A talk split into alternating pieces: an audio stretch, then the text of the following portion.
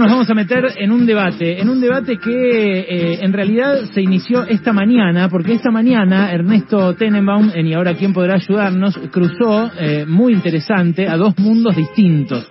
El mundo de eh, las organizaciones sociales, a uno de sus representantes, el chino Navarro, que además es funcionario nacional, es secretario de Acción Parlamentaria ahí en Casa Rosada, y a Gustavo Grobocopatel, Claro, ellos estuvieron juntos ayer en Chivilcoy. Uno se despide insensiblemente. Eh, ah, estoy introduciendo otra voz en el debate, Gro. Yo sé que a usted le gusta mucho cantar, pero bueno, eh, eh, está para sumarse a, a, lo que ellos intercambiaron respecto de lo que pueden hacer juntos esos mundos.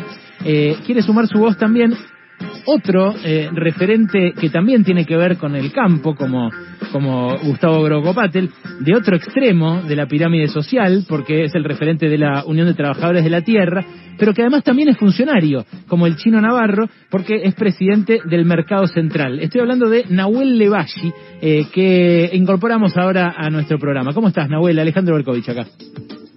Buenas tardes, Ale, gracias por la comunicación. No, por favor. A la mañana yo estaba escuchando muy atentamente este diálogo entre Navarro y Grobocopatel. Ellos eh, colaboran en un proyecto juntos eh, para establecer eh, huertas y, bueno, a partir de ahí, ese diálogo que, puede sonar disonante en la, en la Argentina de la grieta, eh, conversaron largamente. Pero vos me decías, eh, tienen eh, los trabajadores de la tierra y vos en particular también su punto de vista. ¿Cuál es?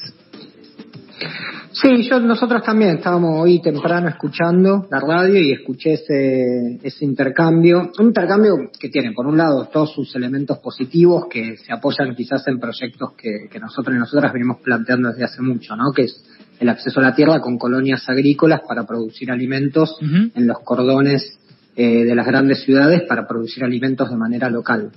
Pero un poco lo que, lo que le agrego a ese debate, que en realidad una cosa es una complementariedad en base de, algún proyecto particular, pero que eso no, no echa por tierra la discusión del modelo agroalimentario y del modelo productivo, que ahí sí es donde es más difícil el diálogo, vos estás hablando, no con un individuo, ¿no? Porque yo a Gustavo Cortel no, no lo conozco, digo, además vive en Uruguay, él sabrá por qué habrá ido a Uruguay si era por una cuestión impositiva con respecto a Argentina, pero... Sí, fue por eso. Eh, em, pero, bueno, pero, pero no, no una cuestión de, de, voluntades, este, sino una cuestión de debate de modelo, porque plantear y mostrar como, bueno, cómo se puede trabajar en común lo que puede borrar es en realidad el debate de fondo, que es el modelo agroalimentario, el modelo productivo, porque cuando vos hablas de generar trabajo, de, producir alimentos, de generar inclusión parado en un modelo, que conocemos las consecuencias del modelo, ¿no? Del monocultivo, de las, de los, de las semillas transgénicas, de la utilización indiscriminada de agrotóxicos, de las enfermedades que eso genera, de, cómo aporta eso al cambio climático, ahí es donde corremos el riesgo de plantear como, bueno, borramos la grieta, somos todos amigos y amigas, que más allá de las individualidades, de lo que estamos, lo que tenemos que debatir es cuál es el modelo, más allá, repito, de los sujetos y las sujetas, sino, bueno, discutir el modelo y ahí es donde hay transformaciones de fondo que hay que poner sobre la mesa más allá de incluso a veces hasta lavarnos la cara con proyectos específicos. ¿no? ¿Están haciendo eso? Este ¿Están haciendo eso la, sociedad rural, eh, los eh, terratenientes o inquilinos de grandes extensiones de campo como Grobocapatel con esto?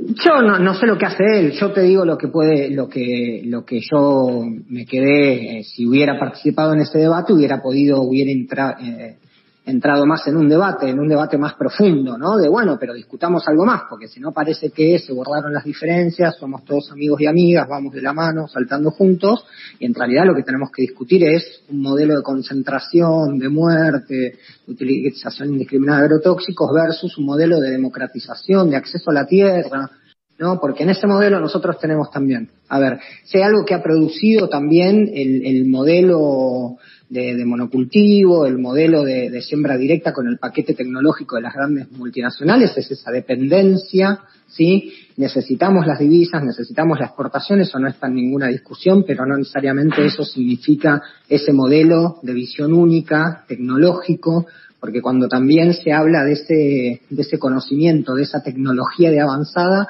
es una tecnología en función también de determinado modelo y de la concentración. Nosotros y nosotras venimos planteando, a ver, el modelo de agroecología no son huertitas al costado de la casa.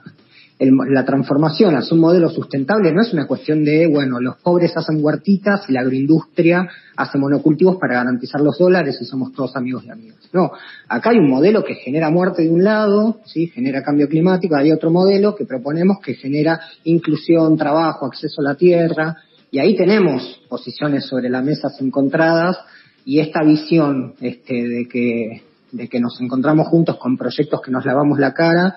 Y acá quiero sacar a las, incluso por eso, ¿no? No quiero, quiero sacar a los individuos, quiero sacar a los individuos, porque si no parece, no, estamos hablando del modelo que proponemos, que es el real debate, el modelo que proponemos. Y ahí hay, por ejemplo, un modelo con la ley de acceso a la tierra que tendría que estar avanzando en los próximos meses, créditos blandos para el acceso a la tierra de pequeños productores o tierras o socias del Estado. También ahí en tensión, bueno, ahora el, se avanza con, con, la ley de, que, que, se fue elaborando desde el Consejo Agroindustrial, este, donde es la, el debate que tenemos que tener.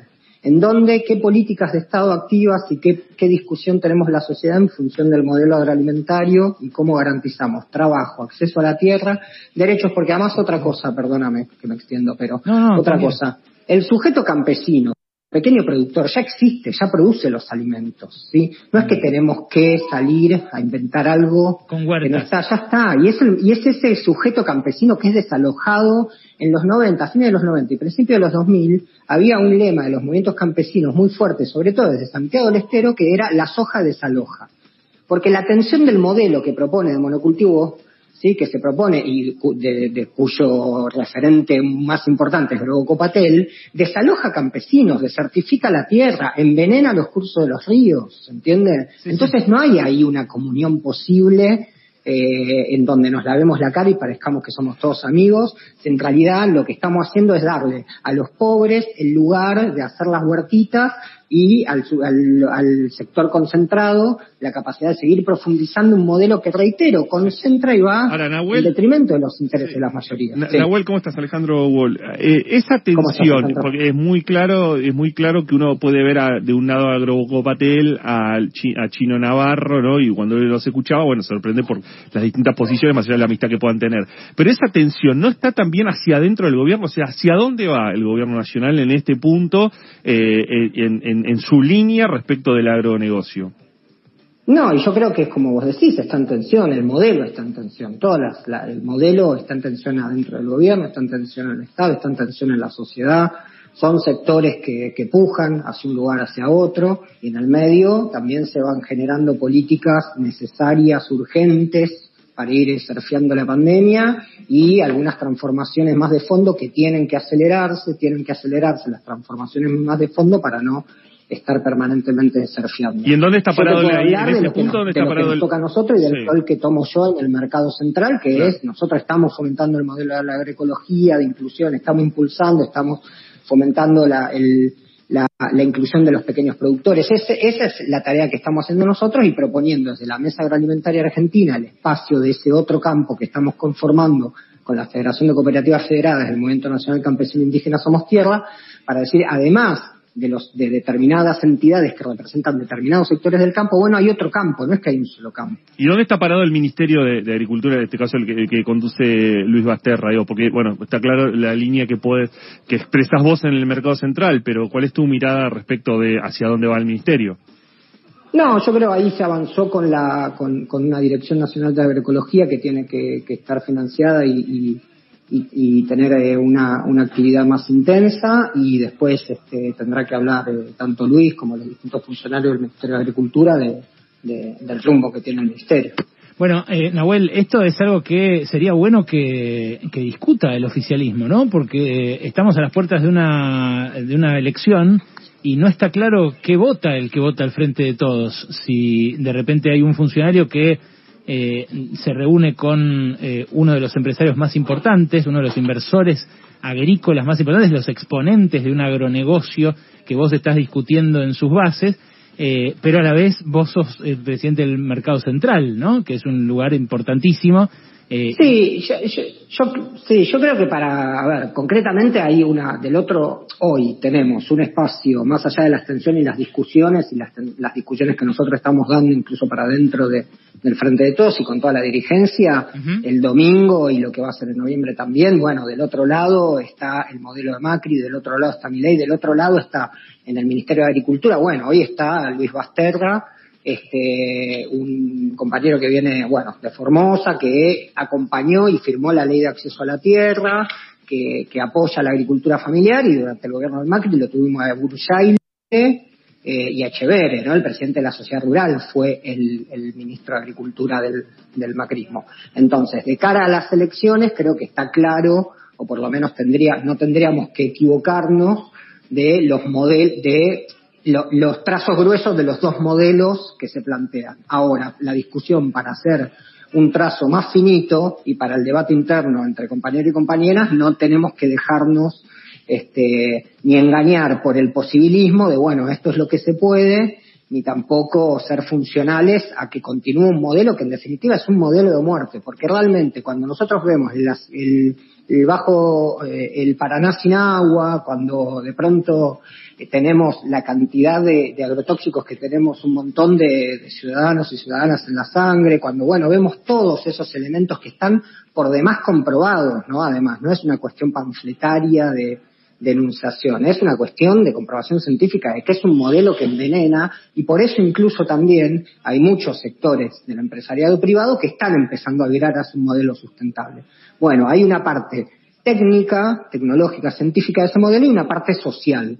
¿sí? Un modelo agronegocio con el paquete tecnológico de la siembra directa, cuyo mayor exponente es Grobocopatel, es un modelo de un campo sin gente, concentrado y dependiente de las grandes multinacionales del agro que no entienden el alimento como un derecho, sino como una mercancía. Del otro lado está el modelo de la soberanía alimentaria, parado en las cooperativas, en las pymes, en los pequeños productores, en diálogo y, en, articulación también con una producción para exportación para el ingreso de divisas. ¿Se entiende? No podemos ponerla como una dicotomía entre necesitamos, está bien, ustedes jueguen con esto chiquitito las huertitas, pero necesitamos ingresar dólares. Sí, también tenemos que aumentar la exportación, tenemos que aumentar las cabezas de ganado, tenemos que aumentar, tenemos que fortalecer un plan ganadero, un plan hortícola, un plan agrícola, todo eso hay que avanzar, pero desde un modelo de soberanía alimentaria, no de agronegocio.